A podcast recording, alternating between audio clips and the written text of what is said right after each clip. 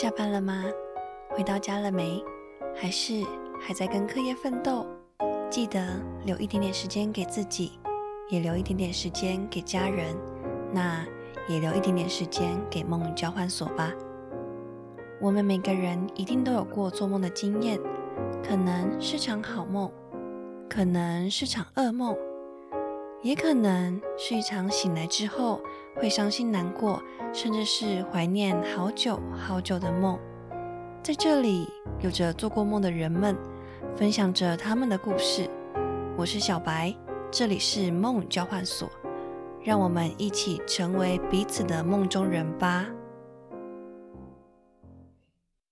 嗨，大家最近过得还好吗？最近呢，录音照录音这个时间点呢，天气开始慢慢变热了，我开始不知道要 要怎么样穿衣服。然后今天的来宾，他就直接穿了一个短袖加一一个黑长裤，冬天他大概也是这样穿着。我们就直接废话不多说，邀请今天的来宾。Hello，大家好，我叫凯志，然后可以叫 Kevin 就好。然后目前是呃已经在工作，哎，已经工作七年了吧，所以在算是一个老屁股。对，嗯，大家都知道，我们在这边其实都叫他哥，所以都都不会有人叫他 Kevin。有一次他 打电话到办公室来，喂，我是 Kevin，我说谁啊 Kevin 是谁？对，Kevin 是谁？他说哦，洪凯志的啊。嗯然后先顿了一下，然后呃，我问他后面有没有说哥，但后来说哦哥，你就说你是哥嘛，好像也不会有人自己自称是哥，对不对？对呀、谁会没事这样讲自己呢？好，哎，说到我们今天来这个节目，其实大家应该听久了就知道，说这个节目是讲有关于服务的事情。不知道凯志一开始参加服务的时候是什么时候？二零一七吧，我记得，二零一七，对，好像是二零一七是我第一次参加志工相关的活动，以前从来完全没有。然后现在二零二一，其实也过了二。呃，很好好几年了，对，等一下，你工你刚才说你工作七年了，对啊，那你做志工也差不多这这个岁数，这个岁数，这个这个年份 呃，应该说我出社会工作第二年，然后才开始接接触到志工这个活动，这样。哦，那对，一开始怎么样接触到的？就失恋啊，就应该说出社会工作之后，然后跟第一任女友就是分手啊，因为我们跟第一任女友在一起七年吧，哇，都然后是七这个数字。然后就分手了。分手之后过了一年，你会发现说啊，自己怎么还那么废？然后好像回顾一下自己的过去，好像什么事情都没有做到很很很有意义的事。比如说大学可能就是啊、呃忙社团啊，然后忙着就是因为我那时候也是系学会会长嘛，然后加上又是女朋友，就是要顾女朋友，所以最后就好像大学没出过国，然后也没有参加什么服务性社团，然后就觉得自己视野很小，结果出社会工作一年之后分手了，然后再过一年就发现说，嗯，我怎么好像还是很在意某些事情，然后觉得自己的想法啊、思考啊，好像都还是在那个 loop 里面出不来，然后想说，嗯，好吧，那我就做一点不一样的事情看看好了。然后那个时候我就上网搜寻了一下。呃，国际志工，然后第一个跳出来的就是维克，然后因为那个时候还有那个面试嘛，嗯就是嗯。以呃以前是还有一个面试加说明会这样，然后刚好我搜寻的那一周的下个礼拜就是呃面试。对、嗯对，嗯。然后我就说嗯好吧，那就去看看吧，然后我就去了，然后去完面试完，然后就就上了，对，然后这是我第一次参加呃国际自工的整个过程，那。那个时候为什么会？因为我第一次去是去尼泊尔嘛，然后我也是嗯傻，有点有点傻傻的，你知道吗傻？傻的，哇！第一次从歌里面讲出来，自己会觉得傻傻对，真的很傻。为什么？为什么？嗯，好吧，既然要去，就去最难的。然后那个时候还有分级，什么尼泊尔、蒙古啊是五颗星啊，嗯然后嗯可能菲律宾啊是两颗星啊，台湾可能是一颗星啊这种。嗯嗯，然后说，嗯，最高的，嗯，那就去尼泊尔好了，然后就去了。对，哎，那你回顾一下你过去，你平常挑战你没没有做过的事情，都是一次级数都挑最高的吗？假设打游戏好了，比如说有四种积分，我我我先说哦，事情我觉得我我算是哎、就一次就给他，就是有些事情是只要花钱就可以去体验、去经历的，我就觉得嗯，那为什么不一次就最难的？很酷哦，这个 这个很酷，这个很酷。对啊，因为可是如果说你说要像是一些工技艺啊或者什么，当然你还是得从基础来嘛。嗯，对啊，对啊。但是如果只是一个经验或是一个体验，我就觉得那我就做啊，就没什么没什么好好不能的。我我自己觉得啦，对。哦，所以其实这个的选择的背后，有部分原因是你想要在这个过程中获得最大的成长跟收获。对，这种感觉，同时也是给自己一些不一样的经历啦。嗯，对对对，那我很好奇哦，你本身是一个很喜欢小朋友的人吗？算是。你怎么觉得你算是？怎么觉得算是啊？嗯，因为我觉得我在小朋友面前我还蛮自在的，然后很喜欢捉弄小朋友。可是我觉得办公室你好像也很常捉弄大家哎，是这样吗？是这样吗？开玩笑，开玩笑。对，嗯，对啊，所以我觉得我还算是蛮喜欢小朋友的啦。对，嗯，对对对。那你可以聊一聊你第一次去尼泊尔的经验吗？在你还你觉得傻傻的你，然后去了那一趟之后回来，你对于你自己来说，你现在也应该过了几年之后，你再回想那一次，你觉得最感动的事情是什么？其实很多，因为我们第一次去尼泊尔的时候，发生了超多超多事情，包含像是呃什么人到行李没到啊，然后还有什么呃我们要走走就是要爬山，然后要爬很远啊，嗯，然后语言不通啊，或者是呃可能当地的环境就是小朋友的冲击给你很大，就是可能都市的小朋友跟山上的小朋友就是都给你不一样的冲击，这样子。所以我觉得那一次算成长蛮多的，呃，比如说，就是你要一直调试自己的心情啊。比如说像是那个什么，呃，行李没到的时候，因为我们是一月去的，然后一月去，因为在南半球，所以那边还是非常非常冷，嗯，然后就真的是三天没有，哎，没有不止，哎，我们去到尼泊尔嘛，对，行李 delay，所以我其实是有三天还是四天是没有换衣服的。嗯，就是一套穿到尾，然后那时候更惨的是，我想说，嗯，去到当地应该就可以，就是至少第一天可以灌洗嘛，嗯，然后，所以我从台湾这边出发的时候就穿着纸内裤，所以我的纸内裤是穿了四天至少，然后袜子都穿到硬掉啊，这种。这还蛮正常的，其实大家如果去过尼泊尔就知道，其实这个都算是小 case，真的行李 delay 一两天都算是很正常的事情。然后反而因为我们之前去尼泊尔的时候是行李都都完全准时到达，然后我们就惊讶说，怎么这么 lucky？对，超幸运的。所以说后面发生事情，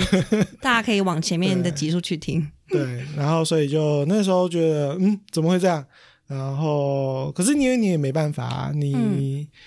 你要买当地的衣服，可能你也你也会担心一些，就是不合啊，或什么之类，你可能穿不惯啊，或什么之类。后来想，好吧，那就算了，就随缘安，然后就这样子过了四天吧。然后那个时候看到行李堆出来，就说哇，太棒了，我的行李，我终于可以换衣服了。然后就赶快先换衣服，因为那边也很不方便，就没办法洗澡这样子。嗯嗯，对对对对对。大部分都是用擦澡的方式。对啊，对啊。那其实。每次去尼泊尔之前，我都听很多人分享，说到那边最长、最长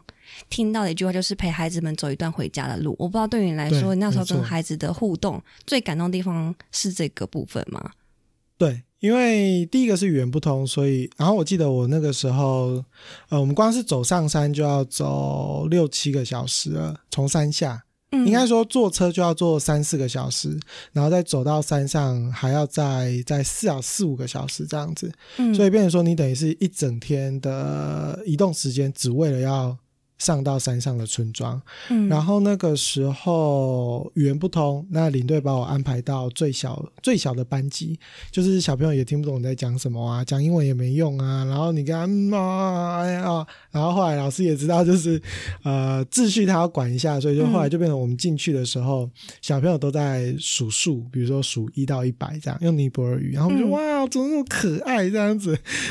对，然后但是因为我们在那个学校只待了三天，然后另外两天我们要到另外一个比较远的学校去，然后后来我们还是有一个类似像跟小朋友 say goodbye 的一个过程，然后你就会发现说，哇，那些小朋友真的是超有感情的。那我给我印象最深刻的是，嗯、有就是在前面几天，我们就教小朋友画画，嗯然后有发给他们一些材料这样子，然后在最后那一天，在告别那一天的时候，呃，就有一个小朋友画了我们几个大哥哥大姐姐这样子，那他就把它交给我们，然后我就哭了。而且我是一个人，就是眼泪就流下来，然后默默跑到教室外面去擦眼泪。真假的？然后还被那时候还盯什么？我不知道，然后还被领队看到的，然后说：“哦，你在哭哦，这样就笑我这样。”我说：“对呀、你很烦呢、这样。”对，我觉得那是小朋友，嗯因为语言不通这件事情，其实呃，它是一个隔阂没有错，但是在很多上面你可以感受到，呃，你跟小朋友之间的互动是存在着一种情感在的。嗯，对对对对，我觉得他带给我的感动不单只是我们那几天的陪伴，然后也包含了我们的付出，他们有感受到这样子。然后，其实呢，就像你刚刚讲的啊，我们最常做一件事情就是下课之后陪他们走一段回家的路，因为我们到第二间学校的时候，我们光是走过去就要走一个小时，然后下课，因为他们可能都他一天只上四节课嘛，嗯，嗯嗯，然后下午大概就三点多就下课了啊，因为我们要走回去的路跟刚好也是跟他们就是一样的，然后就陪他们走，你就觉得说哇，这些小朋友真的好厉害哦，因为他们就穿着脚脚拖，，对拖鞋，我那时候对也是就穿脚脚拖，然后就跟我们在这样山路上跑来跑去，然跳后包含包含地陪也一样啊，地陪就是。第一天下山来带我们上山的时候，他穿着脚脚拖，然后一直说我们走很慢，走很慢这样，就好厉害。对，所以那个时候陪他们走一段回家路，真的是觉得说，呃，好像这件事情真的在台湾好像比较少做到，因为现在台湾真的太方便了嘛，嗯然后加上嗯社会社会又这么发达，可能很多小朋友他都是自己独自去学校，根本就没有爸爸妈妈就是去学校接他们啊，然后跟他们一起用走的回家。嗯所以我觉得陪他们走一段回家的路，不只是你可以感受到当下他们的环境的状态跟氛围，因为比如说走路跟骑车好了，你比如说要从北车到到比如说国家图书馆。你走路跟骑车的那个速度感是不一样的，相对的，你在走路的过程当中，你可以看到很多很多的东西。嗯，就像我们在陪小朋友走回家的那个过程当中，我们不单单只是哦牵着他们的小手，然后跟他们一起走回家，有时候也可以在这个过程当中发现了一些呃不一样的东西。对我真的觉得，得这是真的是。呃，因为我后来到其他其他据点的时候，我有做，就发现哇，真的好不一样哦。就是你可以感受到说，每个国家的文化不一样，然后每个小朋友给你的感觉也不一样，然后就觉得哦，很有趣。所以你后来去到了哪里？后来就去柬埔寨，嗯然后柬埔寨，我记得我还在柬埔寨拍了一张很漂亮的照片，就是我们几个自，就是有几个我就是有志工，然后牵着小朋友回家这样子，然后就觉得说哇，这张照片真的是可以拿来当做就是呃陪他们走一段回家的路的那种 slogan 的背景。slogan 的背景，对，因为你就看到小朋友跟志工就是手牵着手，然后两个人互望这样子，对嗯，你你能想象那种那种，我觉得是一个很温馨的画面。对，然后又是黄土，然后又是蓝天，然后又是小朋友就是穿着他们学校的衣服，然后我们嗯可能就是穿着黄黄色 T，然后就嗯是、对，就是那种感觉。那这其实是我相信很多人在服务过程当中会有感动，跟会一直留在心里面。我觉得它变成是一个类似有点像生活动力的这种小小的，就是当自己难过的时候嗯可以再去回想的一个过程。嗯不知道你在服务过程当中有没有让你觉得哇，天哪，怎么会发生这样的事？或是天哪，我怎么我不知道应该怎么办？或是啊，老天爷拜托，可不可以给我一点 hint？让我死吧，这样子之对类的，对对对对对对，有吗？有吗？多哎、很多哎、但是我觉得印象最深刻的是尼泊尔，为什么？因为尼泊尔是我第一次出去，嗯，对，包含也是我自己人生第一次出国，哦，然后给我最大的呃冲击其实是有两个，第一个是我们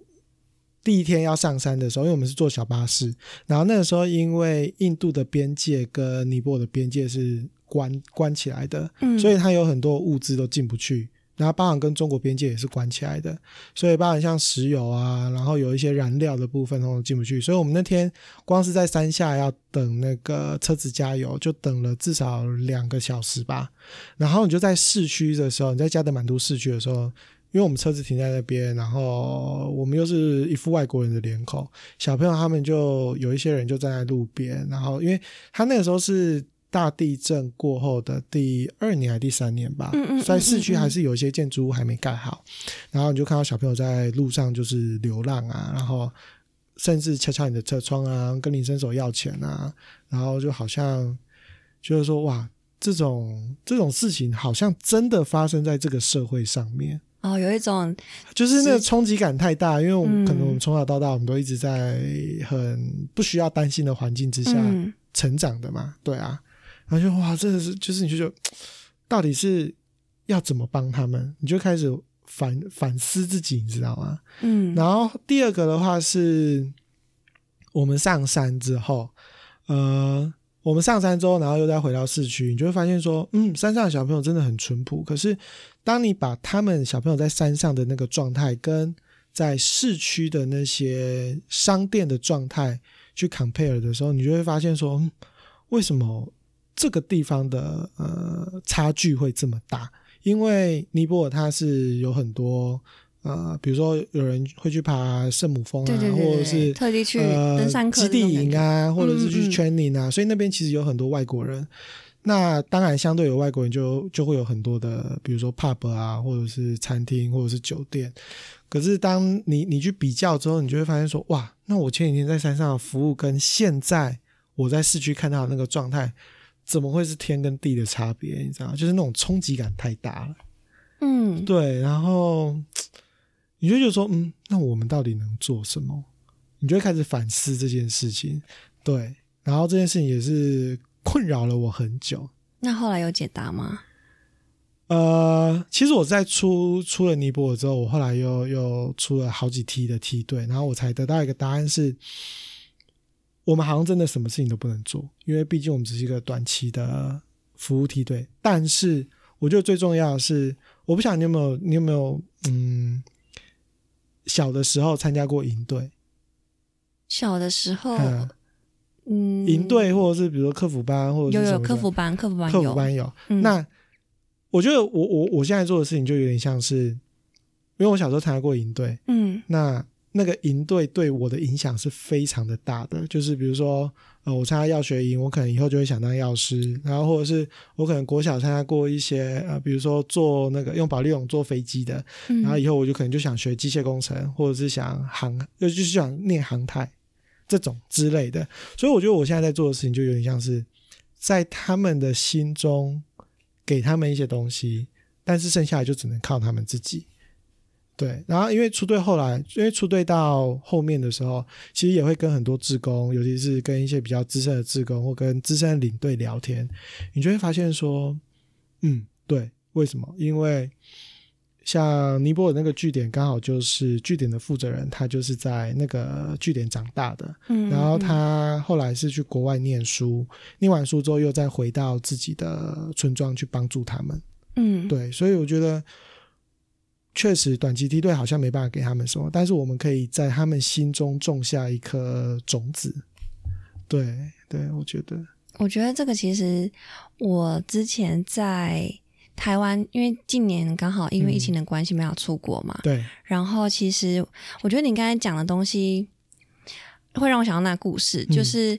我们小朋友可能我们都会办一些活动，应该说设计一些活动或课程给他们。那有一次刚好主主题就是梦想，应该很多梯队都有过这个这个内容类似的。对对对对对。可是因为好死不死呢，有些人的暑假作业就没有写完，所以他就必须要到隔壁的房间去补写暑假作业，所以他就没有上到这堂课。但是因为你知道教室隔很近，对，所以都会听得到说对面的。教室，对。对对对对对对然后我们志工刚好也会留在教室里面去陪这个小朋友写暑假作业的时候，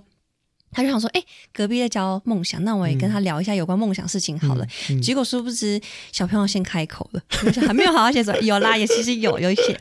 他就问大哥大姐说：“为什么你们要加入维克？为什么你们要来参加志工？为什么你们要来这个地方？对，然后大哥大姐当然有讲了他自己的答案，嗯那我就不赘述。可是我觉得后来很重要的事情是，大哥大姐开始问他说，因为刚好就扣合到梦想的主题，嗯说，哎，那你以后想要做什么啊？那你以后就是之后如果你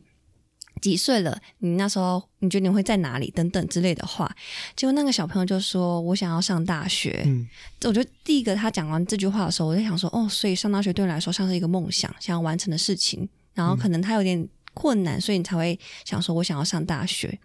然后后来他说了一句话是，上大学之后，我想要跟大哥大姐一样成为志工。嗯，有没有鸡皮疙瘩掉满地？那个时候是。那个时候，我就我觉得就跟你刚才讲的事情一样，是我们某种程度上面或某个时刻会无形的成为孩子们的榜样或模样。对，然后他就可以继续向往往这个方向走，说不定下一个爱因斯坦就会发生在尼泊尔啊，或者是台湾，或者任何的地方，这种感觉。对，嗯，那你走了这么多遍，应该说走了这么多地方，对服务你应该你也投入了蛮多年，你觉得你现在会怎么看服务这件事情？嗯，就像我刚刚讲的啊，服务现在对我来说，其实呃，真的很，我我们自己是很渺小的。那服务现在对服务，呃，我现在对服务的定义来说，应该是我给予一些我能给的东西。那我希望这些东西能够在他们的心中去萌芽，，嗯，然后去发酵，去变成他们自己的，然后也让他们也让这个东西变成他们的一个动力，让他们未来长大之后可以自己去追求。因为我觉得这样才是最根本的去去改变他们自己的问题。因为就像台湾也是有一些，比如说隔代教养的问题啊，或者是一些偏远地区可能资源分配不平均，但是这些其实都不是我们短期进去就能够解决的。最主要还是要有当地的人，就是去去改变自己，尤其是小时候在那边长大，然后去外地求学完回来，然后再回到自己的家乡。所以为什么现在会有很多所谓的呃返返乡青年啊，嗯嗯嗯或者是什么？我觉得在做的就是这件事情，而且我觉得回去自己的故乡也没有什么不好啦。但是可能因为现在的社会就是变得太呃势利吗？或者是太价值观的主义嘛，所以就变成好像哦，别人这样做，所以我就必须要这样跟着做，然后呃，对啊，就就是就是这样。你现在会这么很肯定的说出这些话，是有经过前面的，就是价值观的混沌或是碰撞这种对对过程？对非常非常，尤其是呃，因为我后来就不，因为我不止出队过一次嘛，嗯然后因为我第二次跟第三次出队的身份跟角色都不一样了，嗯所以变成说我除了角色身份要去转换之外，我自己也同时一直在问我自己说，那我为什么要做志工？对啊，那我我现在在干嘛？我干嘛受受受这些？因为有时候你当领队，或者是你在带带活动的时候，可能有些人你可能不是那么合，然后会有一些，或者是团队团体内会有冲突，你就一直在反，你就会反思自己说，那我现在到底在干嘛？我干嘛在这里，然后受这些气？而且重点是他还是上班族，他应该是用自己的特休去做这件事情。对对，我是用自己的特休做这件事，你知道吗？然后对你就会中间会有很多冲突跟很多反思啦。对所以现在的解答是，对，我觉得还是最最初衷的意义就是我想要去呃给小朋友一些什么东西，然后让他们长大之后回去改变自己。嗯，对我觉得这是我做志工最最大的目的吧。对啊，所以你其实从尼泊尔去到柬埔寨，然后后来还有去到哪里？呃，其实我后来第二个去的是蒙古，哦然后对啊，蒙古完之后就是呃柬埔寨，然后台东卑南，最后一个是屏东离港。嗯，对，你刚刚有提到一点是，就是其实你在跟这些孩子互动过程当中，发现这些孩子不太一样的一面，你可以聊一聊，说你觉得哪里不同吗？哪里不同哦？其实我觉得没有不同诶、应该是说，呃，他的不同是来自于嗯文化跟背景的不同，而不是他小朋友的个性不同。嗯，对，因为你在跟小朋友相处的过程当中，你你就是感觉得到他们最真诚的那一块，人跟人之间最真诚的那一块。是每个不论到哪哪个地方都一对样的。对对，那只是说再加上他们的一些文化背景，甚至呃，对，就主要是文化跟背景，你就可以感受到，哦，他们的个性虽然就是可能蒙古的小朋友就是很直接啊，但是嗯他其实最真的天性还是在那一块。嗯，就像呃，就像有一次我们在厨房，厨因为我们在蒙古除了要上工之外，然后也要带一些教学的课程。然后我记得那一天就是在厨房帮他们做一些甜点，然后小朋友就是为了做甜点吵架这样，然后对就很好笑，可是那甜点超好吃的。然后小反正就小朋友为为了那甜点吵架就对了，然后。呃，后来小朋友，因为他们那边英文小朋友英文都很好嘛，我就看他们，因为他们用蒙古话在吵架，吵完架之后，我就英文问他们说：“呃，你们刚刚是在说那个什么什么什么什么什么吗？”然后说，他就一脸惊讶，他说：“ 我怎么听得懂蒙古文这样子？”然后其实我也听不懂啊，我就就是那个肢体语言啊，但是你就可以感受到他们那种最天真的那一块，就是跟完全跟尼泊尔小朋友就是一样的天真。嗯然后包含在台湾的也是，就小朋友就是你只要很认真、很用心的付出，然后跟他们相处、跟他们聊天，其实他们给你的回报都是最真诚的。而且最直接的。对对对，就是不会说像我们现在有时候在社会上工作，然后你就会。就是有，就大公司嘛，有一些人就是会社会算计心化一点机啊，社会化啊，然后为了要保护自己，所以就就说这个不要，那个不要啊，然后也不讲真正的原因是什么啊，你就做起事来就觉得碍手碍脚。可是，在小朋友面前，你完全不会，因为当你跟他很真心的时候，他也会跟你很真心。尤其是你有付出的那个时候，你在最后梯队整个结束的时候，你的那个感觉是属于你自己的，完全取决于你在出队的那个过程当中，你付出了多少。你付出的越多，你最后回到的呃感觉也是越多的。那现在在你心中，你还记得有哪些孩子的影子，或他说过的话，或他做的事情吗？让你还在你那个小小的 小红凯志的内心中，呃，我觉得还是尼泊尔吧，尼泊尔最多啦。我觉得，因为很多人都说第一次出队总是特别美好嘛。哦，没有啦，好，反正就是，呃，我记得我那个时候设计了一个教案，然后叫就很简单，就教他们串联跟并联，然后我就带电池跟灯泡，还有一些电线过去，然后告诉他们说，哦，串联的时候你把一颗灯泡拔掉不会亮，然后并联的时候你把一颗灯泡拔掉还是会亮，然后。我记得我那时候设计一个 slogan，叫做“因为为了要管秩序嘛，所以我就设计一个 slogan，叫当我说 electronic 的时候，小朋友就要喊 magic，然后这样子。结果后来回到村庄的时候，我就觉得，嗯，我就没有教过那个小朋友啊，为什么那个小朋友一直跟我讲 magic magic？然后我就觉得说，呃，刚开始可能就有点烦呐、因为就我已经下课，你不要再跟我讲这个了。然后老师自己很想下课，对，然后后来就跟那个小朋友还不错，因为他就一直会来找你讲话，会来找你聊天啊，然后我们就陪他们玩嘛，对，所以你就觉得，嗯，那代表哦，我教了这个东西，好像真的在他的心中萌芽了。对，然后就是还是会还是会很想回去看看说，哦，那个小朋友最后还没有朝这个方向去发展之类的，对啊，嗯对啊，对啊，就觉得、嗯、好像自己的付出有点有点成果这样。那你自己呢？你觉得你自己从几年前的你到现在，从几年前到现在啊，嗯，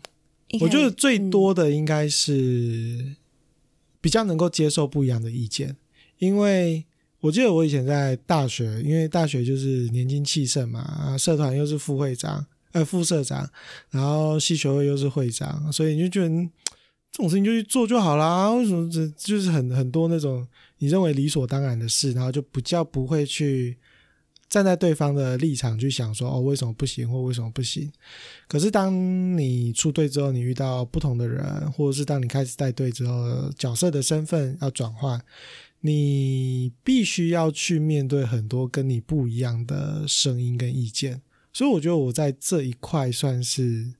进步蛮多的，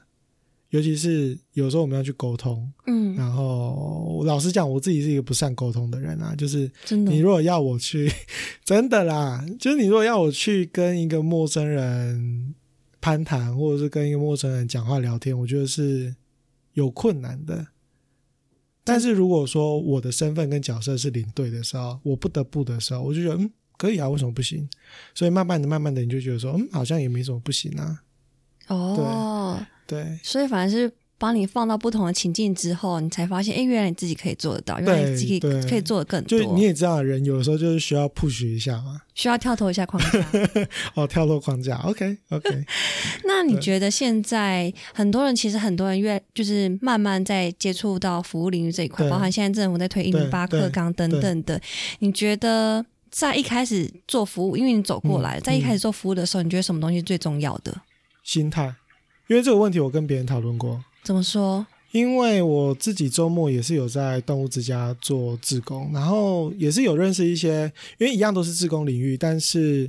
呃，我们可能是比较着重在小孩子的服务，那他们可能就是比较着重在动物的服务。然后他也就是我，我有跟一个人聊天，然后他也问我这个问题，你就会发现说，嗯，呃，一样是自工，虽然 target 不同，但是好像都会遇到类似的问题，就是很多自工来，然后可能做自工的工作的内容跟他想象的不太一样，嗯或者是说可能。呃，有一些规则已经建立起来，但是他们没有去 follow 那些自工的规则。那自工本身可能也会挫折感很大。嗯然后我们比较资深的志工或比较资深的领或者是领队们，可能就会觉得说，嗯，这些志工好像根本就没有准备好来要来做志工，或者是因为每个人做志工有很多不同的目的嘛。对，对，所以我觉得讲过头来就是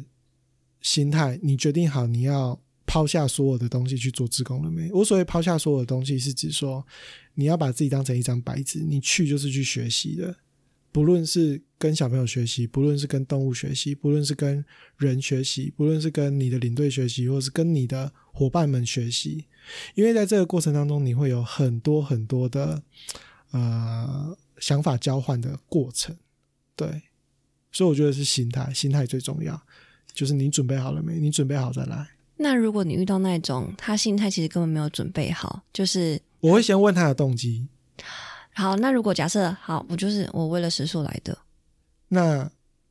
时数哦，那我就会看他的表现吧，因为有些人是说，因为我是还没有遇过那种摆明就是哦，我就是来拿时数的，哦，是哦，，对。那有些人我有遇过，有一些人他就是呃摆明说我就来来拿时数，但是基本上他的心态也是准备好的。这种人我就会跟他多聊，然后多给他一些资讯，因为我觉得志工这个领域并不一定局限在呃小朋友的身上，嗯，因为志工的种类有非常非常的多，你可以去选择一个你有兴趣的服务性的一些团体。嗯对，所以我觉得以志工领域来说，主要还是心态啦，然后再加上一个你你有兴趣的领域，这样子。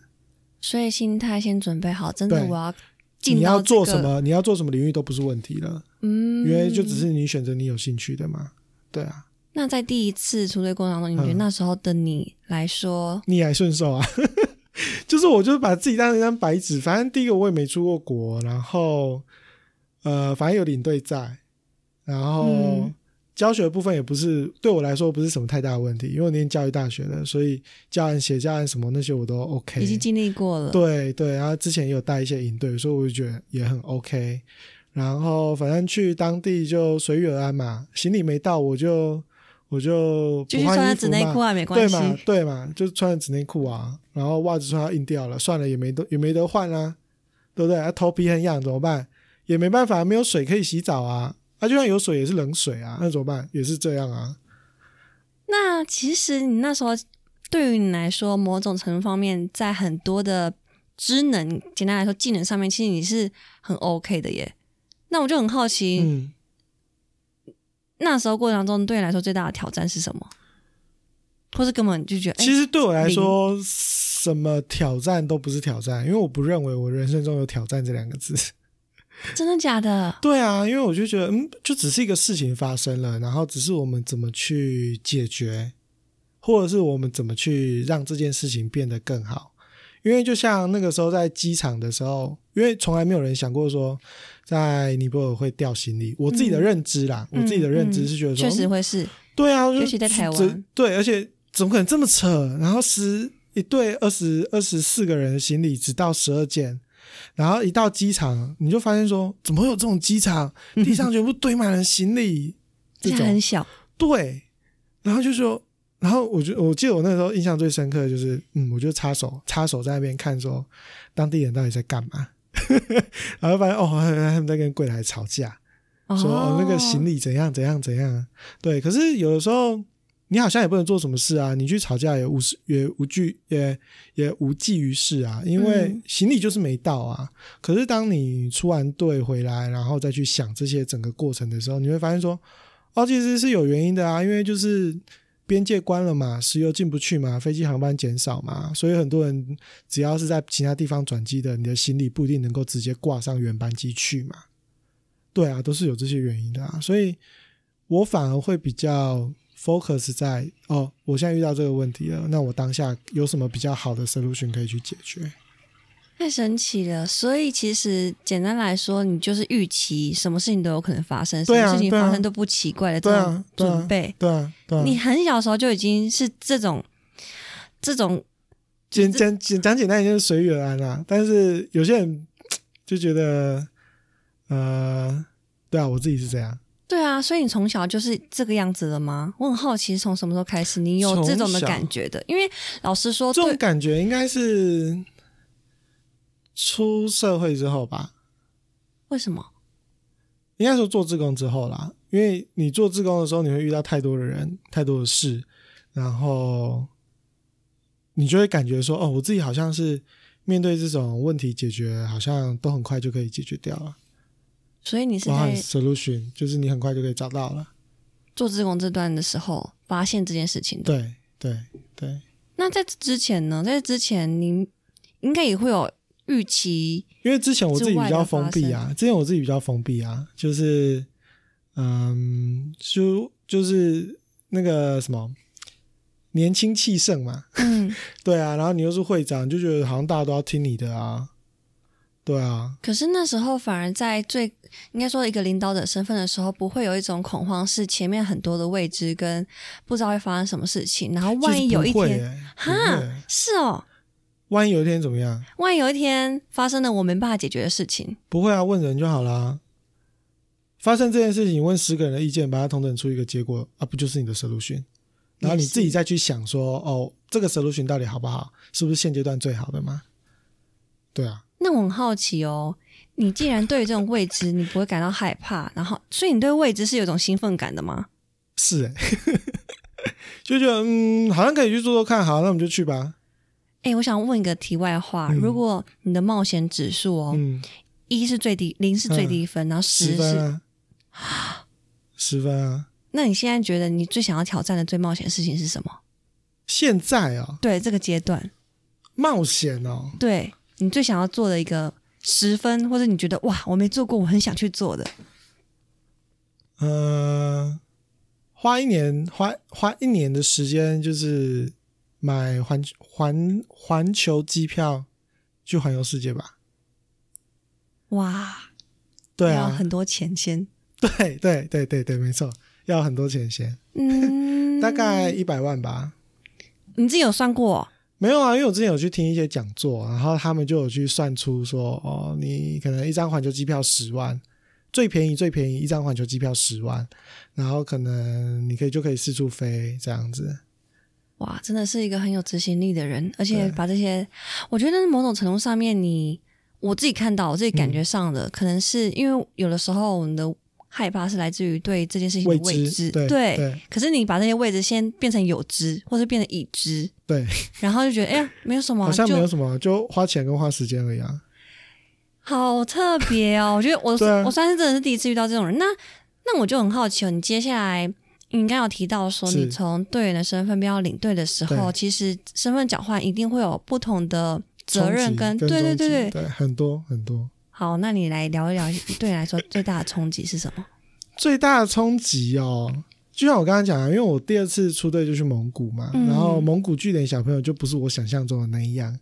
然后你就会发现说，然后那时候跟佩大的关系又没有到非常的好，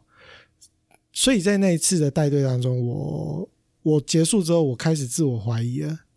怀疑什么？怀疑说有没有能力？我到底有没有能力去带这个队，然后还有就是我到底准备好我的心态跟角色要不要开始转换呢？或者是说，呃，我到底适不适合继续做志工？就你会开始有很多这种反思，你知道吗？那如果有一天，比如说你的也也让你的朋友，然后嗯踏入了嗯志工服务的领域，嗯，然后他也尝试在做，然后在嗯第一次的时候就有很大，不像你第一次很美好，他第一次可能就有很大的挫败感，然后他还问你说：“嗯我不知道我适不适合做志工。”你会怎么回答他？呃，我会先问他说：“你想在这这里得到什么？然后还有你为什么要来做？”嗯，那有时候这这个时候他们就会找到自己的答案了。我自己觉得啦，对，因为我是还没遇过这样子的朋友，对，但我还是会跟他讲心态的部分啊。有时候是真的，你的心态还没准备好就去做了这件事情，导致它的影响你没办法接受。所以那个时候你在很失落，就是你那时候在问你自己这个问题的时候，你也是透过这样去去解答的吗？其实我问很多人，因为那那一次给我的挫折感非常非常的大，嗯然后而且在我想了很久，我还是找不到答案。然后是我到我是到最后，我觉得说，嗯，还是我再试一次看看好了。嗯然嗯，后我就带了第第二次队去去那个什么柬埔寨，去柬埔寨，对。然后后来才发现说，嗯，其实好像也不是我的问题啊，就是当然自己也是要有些东西也是要改掉啦，比如说个性啊，或者是呃做事情的方法或态度啊，有时候也都是要稍微的微调，去适应不同的人，因为毕竟你是领队嘛，所以你面对的不只是呃你的队员，你还要面对据点，你还要面对你的配搭，甚至是你还要下去带小朋友。对我觉得是自己所以你的挫折感是来自于什么？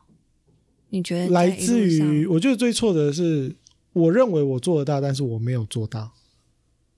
你会想要做到什么？有没有一个例子啊？比如说你自己出队过程中，因为你没做到什么事情，所以让你觉得你挫败感很大，是因为你想要做到，比如说让全部的志工都跟孩子们相处很好，但你没有让全部的孩，嗯，全部的志工去碰触到这些孩子，去体会到哦，原来孩子其实有很快的一面的、嗯这种嗯挫折，还是其实你想要让。据点的人觉得哇，这群志工是一群很棒的志工，但是据点反而觉得，诶，怎么这些人来这边只在划手机，或者这种的状况，还是其实你期待你想要在这一段过程当中你自己有成长，可是你看见你、你依然在原地，是哪一种挫折？嗯，因为我觉得我觉得我的挫折点是来自于，因为每一梯，我我自己在带队的时候，我每一梯会设定我想要的目标在哪里。那当然，这个目标一定是跟你的配配搭搭共同讨论出来的，觉得说哦，重点可以放在哪里，或者是呃，我们观察了伙伴之后，有没有觉得哪边可以再 push 他们，让他们变得更好之类的。嗯我觉得那个挫折感是来自于你每一梯都没有，也不是说都没有啦，就是你每一梯有一些东西是你没有达到你的目标，那可能只是在蒙古那一梯就特别多，就是可能我设定十个，但是可能有九个没有达到这样子。所以那九个可以描述，可以描述到底是什么东西呢？呃，比如说，我觉得跟配搭的关系没有到很 match，沟通很融洽，就是觉得沟通上好像有 gap。嗯，对所以是关系的紧张让你害怕。对对，然后小朋友的状况不是如自己预期，这个可以多说一点吗？什么叫做小朋友状况没有如自己预期？就是好像没有像尼泊尔小朋友就是那么单纯那么乖，反正他们就是因为他们也有很多志工的资源嘛，嗯所以他们对人这一块是很直接的。然后他喜欢你的课就就来上，不喜欢你的课就是甚至连理都不理你这样子。对，所以那一块有时候我要去去用一些东西去吸引他们来上课，那一块其实我觉得花了一点时间跟心力去调整之后，你还发现、嗯为什么还是这样，那就有挫折感很大。那你现在会怎么看这件事？假设你要再一次去到那个地方，一样的孩子，一样的状态，先不讲他们长大了，然后变懂事，或是变得像我们预期那个样子，一模一样的状况的话，我觉得还会一样挫折打不赢敌人就跟敌人同一个阵线嘛，他们这样，我我们也跟他们这样啊。就是你不用把自己局限在在说哦，我一定要怎么样，一定要怎么样，因为有时候是你真的没有办法像他们一样。对啊，嗯，其实因为我跟凯志去到是同一个地方，就是蒙古是，那确实在对，为什么我回呃就是对，因为我回来的时候，我也听到很多人说，嗯，他们没有这个问题啊，为什么？嗯，为什么我都有这些问题？到底是？然后就是一直问啊，就是你要一直嗯去跟他们交换意见，发现嗯，好像是我当时自己的问题。自己发现对就在那个，应该是应该是那个当下太多东西，所以就有点笼罩在对对，那样状态之下，然后开始去自己又更紧张，然后加上又第一次带队，然后你就觉得说，嗯，到底要怎么办？这样子，嗯对，了解。那我很好奇哦，就是你跟人，就是你会很期待跟配搭一定要感情很好吗？嗯才会，我比较在意沟通顺不顺畅这件事情，因为我觉得沟通顺畅的话，基本上你们的呃伙伴关系也不会差到哪里去。所以其实简单来说，是到底有没有真正的去解决到我们现在问题？因为要来自于沟通嘛。对对对，你重视的是到底有没有改变？你不管你其实不太会管说到底跟他感情好不好，可重点是你我们现在就好好来聊这件事情，能不能好好聊？对对大低大低，对。了解。那后续呢？接下来的几次出队当中，你跟你在这这方面也会比较得应该心应手吗？或者是一定会啊，因为你在过去的出队的经验当中，一定有好的有坏的嘛。嗯那不论好的坏的，你回来都会检讨说，哦，我自己这一次带队经验遇到了什么问题啊？然后你像我就会跟巧玲，就是跟总部这边总部这边的比较资深的职工聊聊天啊，然后就想说，哦，如果在当下有没有什么更好的解决办法啊，或者说这件事情的真正原因到底是什么啊之类的。然后你就是在下一次出队的时候提醒自己说，呃，希望不要再再犯同样的错，这样子。对，所以我觉得每个人在每一次不管是出队还是带队的过程当中，一定都会成长，只是说这个成长是一次给你十分，还是一次只要给你一分。那你喜当然欢哪一种？挫折，当然挫折越多，一定是成长越多啊。嗯，对啊，对啊，对啊，对啊。所以你现在回去看蒙古那段经历，你嗯会觉得是、哇还好，那个时候给了我啪啪啪啪啪，对对对对，打到打到，就是打趴下来把打到地上，爬不起来这样子。所以后面才能够站得起来，然后对也站得更稳，这种感对觉。对，有点像是你要跳高之前，你要先蹲低。嗯，所以你现在，那你现在总带了更多人去做服务这件事嗯情，你最享受的事情是什么？最怎样？享受。过程最中你是享享受的吗？我觉得最享受的事情是跟当地的小朋友过一样的生活，因为像我自己很喜欢出去旅游，嗯所以有时候你旅游的那个状态，其实你很难感受到当地的文化。嗯，因为没有跟他走到很更近的，对，没有跟他们吃同样的食物，没有跟他们住同样的地方，没有跟他们睡同样的房子。我觉得这个是呃，你去国外旅游跟做志工最大的差别。对，因为你做志工一定是把自己放到那个环境嘛，他们吃什么我们就吃什么啊，我觉得没什么啊。就走进他们的生活。对，就等于是走进他们的生活。对嗯，那你期待未来你自己还有什么样的转变吗？或是你对自己的期许自己的期许，哇，讲到期许，怎样？没有想过？老实说，我真的没有想过诶，因为我自己觉得，就像我刚刚讲的嘛，反正想做什么事情就去做啊，没挑战的部分，就没有挑战啦，因为哦，我就想做，我就去做啊，但你不会有顾忌的事情吗？就钱而已啊，钱跟时间啊。哦，我相信每个人一定都是是这样啦，因为但是我觉得钱能解决的事情一定都是小事啦，对啊，但是时间就你自己得必须自己去安排跟规划嘛，那就是个人啊，就是你自己的取舍啊，嗯。对啊，所以我觉得想做什么事情就去做啊，没经历过的事情就去做啊，对啊，那相信我，我相信这些东西一定都会成为你的养分啊，对，所以你还没讲你的期许，我的期许？你对自己的期许，你应该现在还是会想要走在服务领域这块吧？是一定会，因为我觉得它是一个可以持续去做的事情，它并不会因为哦，我今天六十五岁了我就退休了，不会，对啊，支持你下去的动力是什么？帮小朋友种下一颗种子吧，帮小朋友种下一颗种子。对，然后期望他们长大之后能够回去改变他们自己，嗯，不论是自己或者是村庄啦，嗯嗯嗯，对，因为我觉得得这个世界上或者是社会上真的是太多太多我们没有看到的事情了，对。所以期许，你不要以为你能够能够逃过这一期题。许哦，自我期许哦。好啦，可能因为我现在也有点年纪了啦，所以可能自我期许就是过一个安稳的生活吧。你现在不安稳吗？所以你现在不我现在安安稳吗？我现在安稳吗？没有啦，就是对啊，可是可能上了年纪，所以就呃，事情就是做事情方面可能就相对比较保守啦，因为你可能思考的角度就更多啦，然后你可能未来有家庭啊，未来有有上有父母，下有老小要就是照顾啊之类的，对，所以我现在自我期许真的就只是安稳吧，但我还是会去做一些。对耶，因为挑战，对啊这其实还我还是会做一些挑战，有点矛盾的。对啊就，是所以我自己虽然已经出社会工作啦，然后我还是会去上一些比如说登山向导的课啊，然后嗯。前阵子去拿一些比如说野外急救的证书啊，嗯嗯。或什么之类的，这些并不会影响到我的态度，生活的态度，因为我就是做我想做的事，但但是生活上我会变得比较保守。嗯，这这个蛮不懂，对，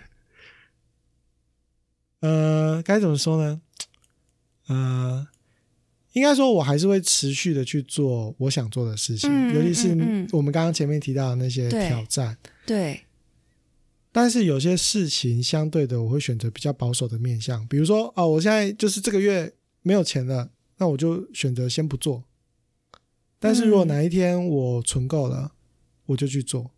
所以其实某部分是你们还是保有这个挑战的心，但是在原本要假设啊 routine 的事情，就是原本的生活，应该说你要做到挑战这件事情，是在某种程度上面才可以去做的。对。这种感觉，而且你很清楚地知道那个界限在哪边。对，等到那个就像就像你很难想象一个三十岁的老男人能够出国去跟大学生去念语言学校一样，嗯，对，因为就是我很想做的事啊，啊，因为就是以前没有这些经历啊，想做，所以现在一直在都在准备。对啊，对啊，对啊，那这样说好了，你之后下一个想准备的事情是什么？不是？是你猜错了，下一次假设你一样带了一群人，是是到了不论是台湾或是国外的地方去进行服务这件事情，你最想要达成的目标，或是你想要带给他们的东西是什么？想要达成的目标或带给他们的东西啊。嗯嗯，我想让他们在出队的过程当中有感动。比如说最后一天哭的稀里哗啦，对对对对对，因为我觉得这是一件，呃，第一个对我来说，我觉得，嗯，